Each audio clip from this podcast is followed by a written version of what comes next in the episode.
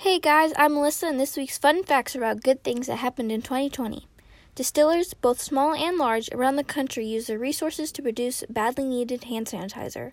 Americans rushed to adopt and foster pets in need amid the pandemic.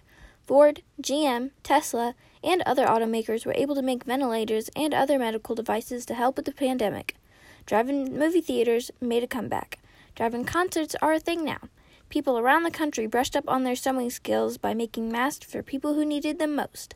NASA named its Washington, D.C. headquarters after Mary W. Jackson, its first black female engineer. A 103 year old grandma beat COVID 19.